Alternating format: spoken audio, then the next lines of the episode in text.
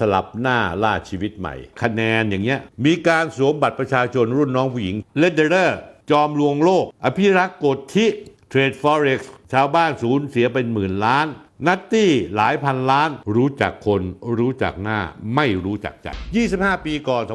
2540 ท่านผู้ชมหลายท่านที่อายุยังไม่มากนัก อาจจะยังเด็กอยู่อาจจะไม่รู้ มีภาพยนตร์เรื่องหนึ่งชื่อ Face Off ชื่อไทยคือสลับหน้า ล่าล้างนรกนำโดยสองดาราชายที่โด่งดังมากในยุคหนึ่ง คือจอห์นทราโวลตาอีกหนึ่งคือนิโคลัสเคจผู้กำกับ ภาพยนตร์เรื่องนี้เป็นผู้กำกับชาวฮ่องกงที่สร้างชื่อมาจากคิวบู๊ที่ดุเดือดก็คือจอห์นวู ผมจะเล่าโครงเรื่องให้ฟังสั้นๆหน่อยนะฮะเผื่อท่านผู้ชมที่ไม่เคยดูภาพยนตร์เรื่องนี้จะเข้าใจ เพื่อล้างแค้นในลูกชายที่ถูกฆ่าชอนอาร์เชอร์ ซึ่งเป็นเจ้าหน้าที่ FBI ได้ผ่าตัดเอาใบหน้าของแคสเตอร์ทรอยศัตรูคู่อาฆาตที่อยู่ในอาการปางตาย ซึ่งเป็นหัวหน้าวายร้ายมาใช้ เพื่อปลอมตัวเข้าไปแทรกซึมในฝ่ายผู้ก่อการร้าย เพื่อทำลายแผนการชั่วร้ายของพวกเขา แต่แล้วเหตุการณ์ที่ไม่คาดฝันก็เกิดขึ้นเมื่อแคสเตอร์ทรอยตัวจริง ได้ฟื้นขึ้นมาจากนั้น ก็เอาใบหน้าของชอนอาเชอร์มาใช้บ้าง แล้วสมอ้างว่าตนเป็นฝ่ายดี พร้อมกับแทรกซึมเข้าไปในครอบครัวของชอน เพื่อดำเนินการแผนการร้ายต่อไป ภาพยนตร์เรื่อง Face Off นี่โด่งดังและมีชื่อเสียงมาก จนกระทั่งในเวลาต่อมาฮ่องกงเอาเค้าโครงเรื่องนี้มาสร้างภาพยนตร์ฮ่องกงที่โด่งดังเป็นพลุแตกไม่แพ้กันคือเรื่อง Infernal Affairs ชื่อไทยคือสองคนสองคม ชื่อจีนคืออูเจียนเต้า ภาพยนตร์เรื่องนี้นำโดยดาราฮ่องกงชื่อก้อง หลิวเต๋อหัว เหลียงเฉาเหวยแอนโทนีวอง เจิ้งจือเหวย ฉินหุยหลิน ออกฉายใน 5 ปีถัดมาคือปี 2545สองคนสองคมเป็นภาพยนตร์ที่ได้รับความนิยมอย่างมหาศาลในฮ่องกง ทุกประเทศที่เข้าฉายรวมทั้งประเทศไทยและอเมริกาด้วย หนังได้รับการยกย่องว่าเป็นภาพยนตร์มาเฟียฮ่องกงที่ดีที่สุดในรอบ 20 ปี นับจากเรื่อง A Better Tomorrow หรือว่าโหดเร็วดีสำหรับเนื้อหาของหนังจีนเรื่องนี้ว่าด้วยเรื่องราวของตัวละครหนึ่งคือลูกน้องแก๊งมาเฟีย ที่แฝงตัวอยู่ในกรมตำรวจฮ่องกงนำแสดงโดยหลิวเต๋อหัว อีกหนึ่งสายสื่อของตำรวจที่ได้เข้าไปในแวดวงอาชญากรรม แสดงโดยเหลียงเฉาเหวยมีหลายฉากซึ่งเข้าขั้นคลาสสิก เช่น หักมุมฉากจบของเรื่องอาเหยินถูกยิงตาย หรือฉากที่อาเหยินเอาปืนจ่อหัวหลิวเต๋อหัวบนดาดฟ้า ก่อนจะกวาดรางวัลตุ๊กตาทองฮ่องกงฟิล์มอวอร์ดถึง 7 รางวัล เวอร์ชันต้นฉบับนั้นเข้าฉายเมื่อปี 2545 พร้อมกับปลุกกระแสหนังฮ่องกงที่เริ่มจะตกต่ำในช่วงนั้นให้กลับมาเป็นที่สนใจอีกครั้ง ปีหน้าครับท่านผู้ชมหนังเรื่องนี้จะครบ 20 ปีไปเรียบร้อยแล้ว ส่วนหนึ่งของฉากที่ผมชอบที่สุด และจดจำได้ดีที่สุดในภาพยนตร์สองคนสองคมนั้น เป็นฉากที่หลิวเต๋อหัวกับเหลียงเฉาเหวยเข้าไปเจอกันในร้านเครื่องเสียง จากนั้นก็มีการเปิดเพลงที่ผมชอบมากๆท่านผู้ชมมีโอกาสหาเพลงนี้ไปฟังชื่อเป้ยอีว่างเตอสือกวางแปลเป็นไทยคือช่วงเวลาที่ถูกลืม ขับร้องโดยนักร้องหญิงไต้หวันที่โด่งดังมากคือไช่ฉิน วันนี้ที่ผมนึกถึงภาพยนตร์เรื่อง Face Off กับ Internal Affairs ขึ้นมา เพราะว่าช่วงนี้แวดวงบันเทิง และข่าวสารบ้านเมืองเรามีข่าวน่าสนใจหลายเรื่อง ที่พื้นเรื่องสอดคล้องกับกรณี Face Off คือการสับ เปลี่ยนหน้าตาเปลี่ยนชื่อ แปลงประวัติปลอมตัวเป็นคนโน้นคนนี้แบบง่ายๆ ด้วยเทคโนโลยีศัลยกรรมตกแต่งแพร่หลายทำให้คนหนึ่งกลายเป็นคนใหม่ขึ้นมาได้ง่ายเสียอย่างนั้น ประกอบกับพอโลกของสื่อสังคมออนไลน์หรือโซเชียลมีเดียนั้นแพร่หลายกระจายสู่สังคมวงกว้างได้ง่าย ๆ ก็เลยมีเกิดเรื่องเช่นนี้บ่อยครั้งขึ้นเรื่อยๆนำไปสู่การสร้างความเข้าใจผิด การหลอกลวงหรือถึงขั้นก่ออาชญากรรมต่าง ๆ ได้อย่างไม่น่าเชื่อ กรณีแรกที่ผมอยากจะพูดถึงก็คือกรณีน้องคะแนนเน็ตไอดอลสาว ก่อนหน้านั้นสร้างความมือหายกับหนุ่มๆ จนมีผู้ติดตามในโซเชียลมีเดียต่างๆ หลายล้านคน แต่สัปดาห์ที่ผ่านมากลายเป็นว่าตอนนี้หนุ่มๆกลับต้องมาร้องโอดโอยว่าเรดาร์พังกันเป็นแถบๆแม้กระทั่งทีมงานของผมที่กำลังยืนอยู่เบื้องหลังกล้องนี้ก็เป็นคนที่ยอมรับว่าเรดาร์พัง เพราะมีคนออกมาแฉและเจ้าตัวยอมรับว่า มีการสวมบัตรประชาชนรุ่นน้องผู้หญิงทั้งๆที่เจ้าตัวมีคำนำหน้าว่านาย จากที่ก่อนหน้านี้ใครถามว่าเป็นผู้หญิงผู้ชาย เขาก็ยืนยันว่าเป็นผู้หญิงมาตลอด ไม่สวมและเปลี่ยนเลย ทั้งนี้เดิมทีน้องคะแนนเนี่ยคือนาย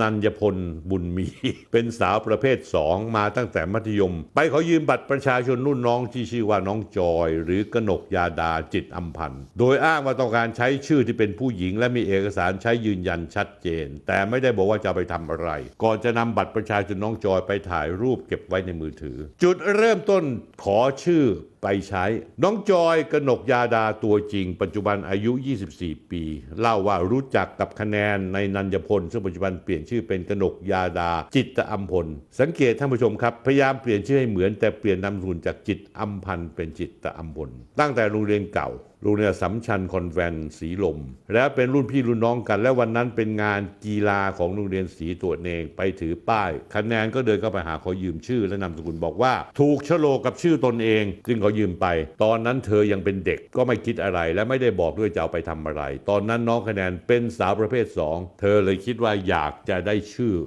ผู้หญิง ทางด้านคะแนนก็แก้ตัวด้วยการให้เหตุผลของการนำชื่อไปใช้ว่าการนำชื่อจริงนางสาวกนกยาดาของน้องจอยมาใช้ ไม่ใช่เพราะตนอยากได้ชื่อผู้หญิง แต่มาจากการบูชาสิ่งศักดิ์สิทธิ์โดยอ้างว่าตอนนั้นไปดูหมอมา ซึ่งหมอดูทักว่าถ้าเจอผู้หญิงหน้าตาแบบนี้ชื่อนี้ให้ลองนำชื่อผู้หญิงคนนั้นมาใช้สักหนึ่งปีจะดวงดีและจะได้เข้าวงการ คะแนนหรือนายนันยพลเห็นว่ารุ่นน้องคือน้องจอยหน้าตาดีก็เลยให้เพื่อนติดต่อ พอน้องจอยยินยอมก็เอาชื่อน้องจอยกนกยาดาจิตอัมพันธ์ไปเปิด Facebook ใช้ชื่อโครงการว่า คะแนนกนกยาดาจิตอัมพันธ์ไปรับงานทำให้นายนันทพลมีชื่อเสียงจริงๆท่านผู้ชมเชื่อไหมกลายเป็นเน็ตไอดอลมีคนติดตามใน TikTok กว่า 2.8 ล้านคนในอินสตาแกรมอีก 3 0 0 0 0 0คน นั่งอยู่ข้างหน้าผมอะทีมงานโปรดิวเซอร์นี่ก็เป็นคนติดตามหลายคนเหมือนกัน ตอนนี้หน้าปูเลี่ยนปูเลี่ยน ยิ้มเฝื่อนเฝื่อนพูดไม่ออกเหงื่อแตกพลั่ก กระทั่งทั้งคู่เรียนจบไปแล้วแล้วแยกย้ายกันไปไม่ไม่ได้ติดต่อกันอีก วันหนึ่งคะแนนหรือนายนันยพลทักมาหาน้องจอยบอกว่าอยู่โรงพยาบาลขอให้ถ่ายรูปบัตรส่งมาให้ใหม่เพราะทำของเก่าหายแต่น้องจอยไม่ได้ให้ไป จนกระทั่งปี 2563 เมื่อ 2 ปีที่แล้ว น้องจอยกนกยาดาตัวจริง เจอหมายเรียกจากกองปราบให้ไปพบ เพราะมีชื่อเธอไปเกี่ยวพันกับโฆษณาเว็บพนัน ทีแรกน้องจอยคิดว่าคงไม่มีอะไร ต่อมากลับเจอหมายเรียกของกรมสรรพากร เรียกให้ไปตรวจสอบภาษี นอกจากนี้ยังเจอหน่วยงานต่างๆ อีกหลายหน่วย ซึ่งเธอส่งเอกสารไปชี้แจง เจอหนังสือเตือนว่ามีชื่อโฆษณาเครื่องดื่มแอลกอฮอล์แถมคะแนนหรือนายนันยพลก็บล็อก Facebook อีกน้องจอยทนไม่ไหวจึงไปร้องเรียนกับเพจ สายไหมต้องรอด และเดินทางเข้าแจ้งความกับสอนอสายไหมท่านผู้ชมครับ ปรากฏว่าพอมีปัญหาเรื่องบัตรประชาชน จึงไปเปลี่ยนชื่อใหม่จากนันยพลบุญมีเป็นกนกยาดาจิตอัมพลเมื่อ 4 ปีก่อน ปัญหาคือเมื่อเปลี่ยนนามสกุลเปลี่ยนตามน้องจอยไม่ได้ ก็เลยใช้คำพ้องจากอัมพันเป็นอัมพลแทน สาวประเภท 2 ประวัติของคะแนนกนกยาดาชื่อจริงชื่อนายนันยพลบุญมีเกิด 24 ตุลาคม 2541 ตอนนี้อายุ 24 ปี สูง 165 เซนติเมตร สัดส่วนที่เป็นศัลยกรรมคือนม 36 นิ้ว เอว 25 ตะโพก 33 เป็นคนที่มีนมใหญ่กว่าตะโพกท่านผู้ชมครับหน้าอก 36ะโพกแค่ 33 ผิดฝาผิดเหล่านะฮะ แต่ก็ยังทำให้คนลุ่มหลงหลงไหลไปเยอะพอสมควร การศึกษาให้ข้อมูลว่าเคยเรียนที่อัสสัมชัญคอนแวนต์ระดับอุดมศึกษาต่อที่มกรุงเทพ เป็นคนร่าเริง friendly พูดเก่งยิ้มเก่ง ขยันทำงานสร้างคอนเทนต์ สาวคะแนนแจ้งเกิดจากการเป็นแม่ค้าสาวขายของสุดเซ็กซี่ ขายทุเรียนขายขนมครก แต่เป็นที่ไวรัลทำให้หลาย ๆ คนรู้จักคือเกิดจากงานเปิดขายโทรศัพท์มือถือรุ่น iPhone 12 Pro Max เพราะเธอจะถอย iPhone 14 ก็เลยขาย iPhone 12 Pro Max ซึ่งแถมคลิปสุดเซ็กซี่ราคาพุ่งเกือบครึ่งล้านเมื่อเดือนกันยายน 2565 ที่ผ่านมา ซึ่งก่อนหน้านี้เน็ตไอดอลสาวเคยผ่านการเล่นซีรีส์เรื่องฮอร์โมน 3 ถ่ายโฆษณาแบรนด์ดังมาแล้วหลายตัว ล่าสุดในช่อง TikTok มีคนติดตามมากกว่า2ล้าน8แสนคน แต่ละคลิปมีคนเข้าเกือบ 1 ล้านคน อีกทั้งเธอเคยได้รางวัล Freshie Girl ขณะที่ศึกษาอยู่ที่มอกรุงเทพ คือมันเหลวไหลและเลอะเทอะไปหมดนะฮะทั้งสังคมทั้งมอกรุงเทพเอ่ยทั้งโน่นทั้งนี้น้องคะแนนผ่านการทำศัลยกรรมจนหน้าเรียวบาง เสริมหน้าอกให้ใหญ่ขึ้น น่าจะแปลงเพศมาแล้วเพราะว่าหมอไทยเนี่ยเฉาะเก่งหมอไทยที่มีชื่อมากอยู่ที่ภูเก็ตในการเฉาะเพื่อแปลงเพศนะฮะผมเรียกว่าเฉาะท่านผู้ชม เธอใส่ชุดว่ายน้ำบ่อยครั้ง แต่ความดังน้องคะแนนเคยมีถึงขั้นประมูลโทรศัพท์ iPhone ที่มีภาพเซ็กซี่เธอทั้งรูปคลิปรวมกันกว่า 10,000 รูป มีผู้ชายคนหนึ่งสวยจริงๆนะผู้ชม ในราคาปูมปูมได้ราคา 3 0 0แสนบาท แต่พอมีคนบอกว่าน้องคะแนนเป็นกระเทยไม่ใช่ผู้หญิง ก็มีนักข่าวไปสัมภาษณ์ น้องคะแนนว่าเราเป็นผู้หญิงหรือกระเทย น้องคะแนนตอบว่าเป็นผู้หญิง ล่าสุดบทสรุปเบื้องต้นในเรื่องนี้มีการไก่เกลี่ยกันระดับหนึ่ง น้องคะแนนขอโทษน้องจอยรับปากว่าจะเปลี่ยนนามสกุลใหม่ไม่ให้คล้ายของเดิม รวมทั้งจะจัดการเรื่องหมายเรียกเอกสารต่างๆ ไม่ให้น้องจอยเดือดร้อนอีก และจะจ่ายเงินเยียวยาค่าความเสียหายให้อย่างเต็มที่ส่วนชายหนุ่มที่เหลวไหลที่สร้างความมือหาว่าประมูลโทรศัพท์ iPhone 12 น้องคะแนนพร้อมกับรูปภาพและคลิปวิดีโอน้องคะแนน ไปหมื่นกว่ารูปด้วยเงิน 3 0 0แสนบาทนั้นท่านผู้ชมครับ ผมไม่แน่ใจว่าตอนนี้จะว่าอย่างไรแล้วเคลื่องโทรศัพท์ทิ้งหรือตั้งใจเพื่อกราบไหว้เป็นอุทาหรณ์เตือนใจถึงความใจเร็วด่วนได้ของตัวเอง ผมไม่แน่ใจ ยังมีกกรณีหนึ่งคนที่สร้างโปรไฟล์สร้างตัวตนขึ้นมาใหม่ แล้วมาหลอกลวงประชาชน โดยที่หลอกลวงคนที่อยู่ในโซเชียลมีเดียนั่นแหละ ซึ่งคนในโซเชียลมีเดียนั้นมีอยู่จำนวนที่ไม่น้อยเลยที่ค่อนข้างจะเหลวไหล ซึ่งผมไม่ตำหนิฮะเพราะว่าข้อมูลข่าวสารมันเยอะแล้วกันนายคนนี้ชื่อนายเอิร์กเลเดอร์ชื่อจริงชื่อองค์อาจเลเดอร์เป็นนักร้องหนุ่มไฮโซ ล่าสุดมีข่าวว่าหนีคดีฉ้อโกงออกนอกประเทศไปแล้ว มีคนตกเป็นเหยื่อนับร้อย คนเสียหายกว่า 500 ล้านบาท หนึ่งในนั้นเป็นลูกสาวลูกครึ่งเวียดนามลาวลิลลี่วันมณี พรสวรรค์ถูกยืมเงินและเชิดเงินนี้ไปถึง 34 ล้านบาท วิธีการของหมอนี่เขาจะสร้างโปรไฟล์เขาเป็นไฮโซ หล่อรวยมากมีเงินก้อนโต มีรถซูเปอร์คาร์ถอยรถหรู 2 คันกว่า 40 ล้านบาท อ้างว่าเป็นเจ้าของคลินิกทำธุรกิจบันเทิง ซื้อขายรถ ซื้อขายอสังหาริมทรัพย์ รับสร้างแบรนด์ให้กับสินค้าต่างๆ จากนั้น 18 มงกุฎคนนี้ก็ไปลวงเหยื่อที่เป็นคนมีตังค์ ให้ไปร่วมลงทุนในลักษณะแชร์ลูกโซ่ เช่น ธุรกิจซื้อขายนาฬิกาหรูหรู รถหรู อสังหาริมทรัพย์ ให้ผลตอบแทน 10-15%พอถึงเวลาก็เชิดเงินหนีหมายจับไปเยอรมนีไปกับแม่ของตัวเอง 12 ปีที่แล้วเนี่ยนายองค์อาจ หรือนายเอิร์กเข้าวงการบันเทิงจากการออดิชั่นค่ายเพลงลูกทุ่งหมอลำ ที่ชื่อว่าสยามคันทรีก่อนเซ็นสัญญาใช้ชื่อคำว่าองค์อาจสยามคันทรีแต่ไม่ดังไม่ประสบความสำเร็จเท่าที่ควร2558 ต่อมานายองอาจกลับมาอีกครั้งในชื่อเอิร์กเลเดอร์ตั้งค่ายเพลงของตัวเองแล้วดึงนางแบบสาวเซ็กซี่อย่างเก๋กัญญากรกับเชอรี่สามโคก มาอยู่ในสังกัดสร้างชื่อกับตัวเอง พบว่าจากเดิมนายองอาจสยามคันทรี หน้าตาดูไทยๆ ผิวเหลืองคล้ำๆเอาไปโมหน้าทำศัลยกรรมกลายเป็นหนุ่มหน้าคล้ายฝรั่ง ผิวขาวจั๊วะ หลังจากนั้นนายเอิร์กก็ผันตัวเองมาทำธุรกิจหลายอย่าง ทั้งคลินิกเสริมความงามทำผลิตภัณฑ์อาหารเสริม เป็นนายหน้าขายรถยนต์นายหน้าขายอสังหาริมทรัพย์เขาเปิดเปิดคลินิกศัลยกรรมเสริมความงามที่ชื่อว่าลาพริมคลินิกร่วมกับเก๋กัญญกร สุปการค้าเจริญ หรือเก๋เลเดอร์นางแบบสาว มักจะโพสต์ IG ใช้ชีวิตหรูหราทานอาหารราคาแพงช้อปปิ้ง ใช้ของแบรนด์เนม ต่อมาเดือนกันยายน 2561 เก๋กัญญากรหรือเก๋เลเดอร์ตัดสินใจดื่มยาฆ่าหญ้าแล้วโดดตึกลงมาตาย ในแวดวงก็เลยสงสัยว่าเก๋เลเดอร์ตายเพราะถูกหลอกเอาเงินไปลงทุนหรือไม่ เนื่องจากมีประเด็นเงิน 14 ล้านบาทให้เอิร์กไปซื้อรถหรูลัมโบกินีแต่นายเอิร์กกลับไปวางดาวน์ซื้อด้วยเงินผ่อน แล้วอมเงินส่วนใหญ่ไป มีเรื่องเงินทำธุรกิจสถานเสริมความงามและโดนเชิดไปด้วยหนำซ้ำนายเอิร์กไม่เคยมาร่วมสวดสวดศพเก๋เลยแม้แต่คืนเดียว เมื่อดูรูปแบบของการหลอกลวงนายเอิร์กอย่างกรณีดาราสาวชาวลาว ลิลลี่วันมณี พบว่าจะใช้วิธีเข้าตีสนิทนานกว่าหนึ่งปี จนลิลลี่นับถือเป็นพี่ชาย จากนั้นก็เชิญ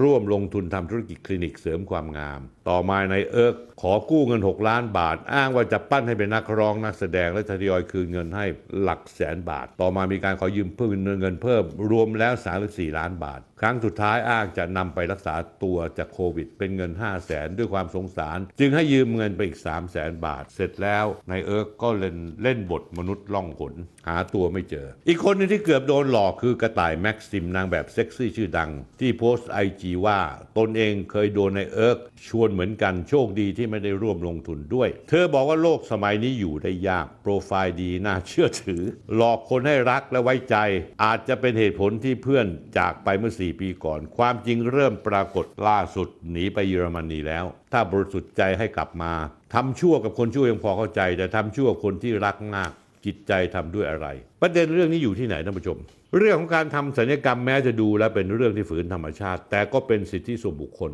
คนเราเลิกเลือกเกิดไม่ได้ เคยมีผลสำรวจออกมาว่าแม้คนไทยมากกว่าครึ่งหนึ่งมั่นใจในความสวยความหล่อตัวเอง แต่ส่วนใหญ่มากกว่า 80%ยอมรับได้กับการทำศัลยกรรม เพราะว่าถ้าคนที่ทำศัลยกรรมแล้ว ทำแล้วมั่นใจในตัวเองมากขึ้นก็ถือว่าดีสำหรับเขา ส่วนคนทำศัลยกรรมนั้น ส่วนใหญ่มากกว่า 80%ทำให้เพื่อตัวเองดูดีสวยขึ้นหล่อขึ้น มีส่วนน้อยที่ทำเพื่อปรับหน้าตาตัวเองให้ตรงกับโอเฮงเชื่อว่าทำแล้วหน้าที่การงานหรือกิจการจะดีขึ้น อย่างไรก็ตามมีคนบางกลุ่มบางประเภท ซึ่งก็ไม่ได้เหมาทั้งหมด ใช้การทำศัลยกรรมเป็นใบเบิกทาง ควบคู่กับการใช้โซเชียลมีเดียใช้เทคโนโลยีมาเปลี่ยนชีวิต แม้กระทั่งการลบรากเงาเปลี่ยนกำพืชแปลงเพศ แก้ไขชาติกำเนิดของตัวเอง เพื่อมุ่งหวังเป็นใบเบิกทางไปยังวงการต่างๆท่านผู้ชมครับที่สำคัญบางคนใช้การทำศัลยกรรมไปสู่การหลอกลวง ลวงโลก ช่อโกง และเกี่ยวข้องธุรกิจสีเทาต่างๆ ไม่ว่าจะเป็นการพนันค้าประเวณีการช่อโกงผ่านโลกออนไลน์ท่านผู้ชมครับในอดีต รายการคุยทุกเรื่องกับสนธิเคยนำมาฉีกหน้ากากตีแผลให้ฟังอย่างละเอียดและมีหลายคนหลายกรณี ไม่ว่าจะเป็น Forex 3D ของนายพิรักษ์กฎที่ที่สร้างความเสียหายทางเศรษฐกิจเป็นหลักหมื่นล้าน กรณีนายอภิรักษ์กฎที่ดั้งเดิมและเป็นเด็กดอย ที่ฉลาดเป็นกรดฉลาดแกมโกง มีความฝันว่าจะโด่งดังเข้าวงการบันเทิง ไปทำศัลยกรรมแล้วเข้าสู่แวดวงด้วยการเทรด Forex จนกลายเป็นแก๊งแชร์ลูกโซ่ขนาดใหญ่โตมโหฬารหรือแม้กระทั่งอย่างเช่น นัตตี้ลียานางสาวสุชาดา คงสุภจักร หรือลีอาคงจักร หรือนางสาวนัทมนคงจักรอายุ 30 ปี สิงหาคมที่ผ่านมาปีนี้ถูกออกหมายจับข้อหาร่วมฉ้อโกงประชาชน หลอกลวงประชาชนเอาข้อมูลเท็จเข้าสู่ระบบคอมพิวเตอร์ท่านผู้ชมครับรายนี้ก็เช่นเดียวกันเป็นเน็ตไอดอลที่หน้าตาดี แต่ปลอมแปลงรากเหง้าประวัติของตัวเอง ว่าเกิดในครอบครัวนักธุรกิจมีเงินเงินร่ำรวยที่จังหวัดเชียงใหม่ บ้านมีรถ 14 คัน คนรับใช้ 22 คน แต่แท้จริงแล้วเมื่อผมขุดลึกลงไปพบว่า คุณแม่และครอบครัวเป็นเจ้าของร้านคาราโอเกะชื่อมาดามฟลุก มีเด็ก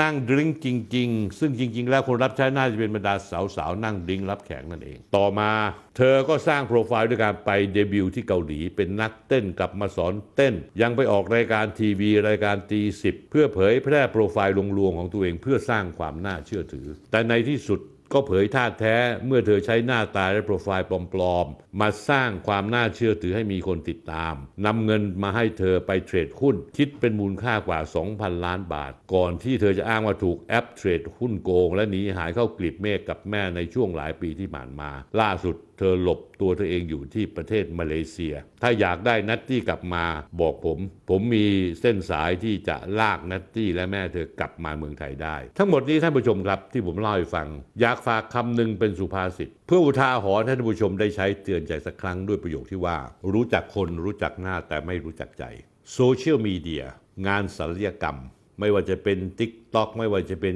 Instagram ไม่ว่าจะเป็น Facebook นั่นคือประตูและหน้าต่างสำหรับคนที่ต้องการ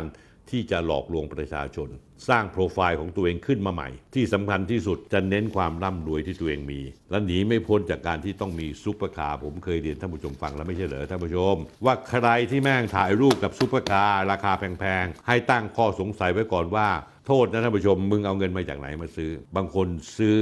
รถราคา 20-30 ล้าน บางคนไปประมูลทะเบียนด้วยเงินยอดเงินมหาศาล ทั้งทั้งที่ตัวเองนั้นเบื้องหน้าเบื้องหลังก็คือทำธุรกิจสีเทา แต่เปลี่ยนแปลงภาพลักษณ์ของตัวเอง บางคนมีธุรกิจในเรื่องเว็บการพนัน แต่ก็ต้องการ show off คนพวกนี้พื้นฐานไม่ได้รวยมาก่อน แต่จิตเจตนาอยากรวยมาก พร้อมจะทำทุกอย่าง เหมือนกับคะแนนอย่างเงี้ย พร้อมจะเฉาะตัวเองให้เป็นผู้หญิง เฉาะตัวเองนะฮะทำนมเบอร์เรอร์เลย 36 แล้วก็ล่อบรรดาผู้ชายหื่นๆ ที่ชอบนั่งอยู่ข้างหน้าผมนี่ก็สองคนละท่านผู้ชม ทีมโปรดิวเซอร์ผมและท่านผู้ชมอย่าไปรู้ว่าใครสงสารท่านผู้ชม หรือว่าเลดเดอร์จอมลวงโลก อภิรักษ์กฎที่เทรด Forex ชาวบ้านสูญเสียเป็นหมื่นล้าน นัตตี้หลายพันล้าน แล้วยังมีอีกท่านผู้ชม เรื่องอย่างพวกนี้ไม่เคยจบ และแปลกมากท่านผู้ชมครับ ถ้าเป็นผู้ชายต้องรอนาย เอิร์กเลเดเรอร์นั้นอุตส่าห์ไปทำศัลยกรรม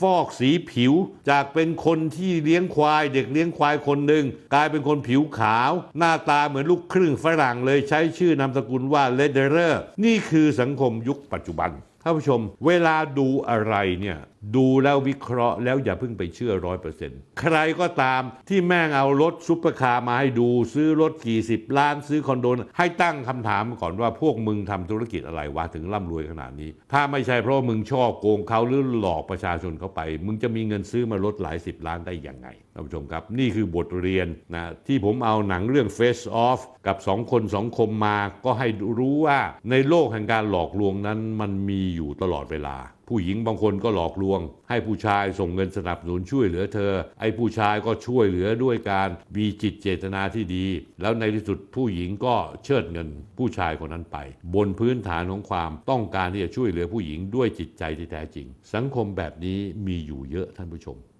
ไม่มีวันที่จะจางหายหรือขาดหายไปจากสังคมของเราเลยแม้แต่นิดเดียว ท่านผู้ชมระวังให้มาก ๆ รู้จักคนรู้จักหน้าไม่รู้จักใจ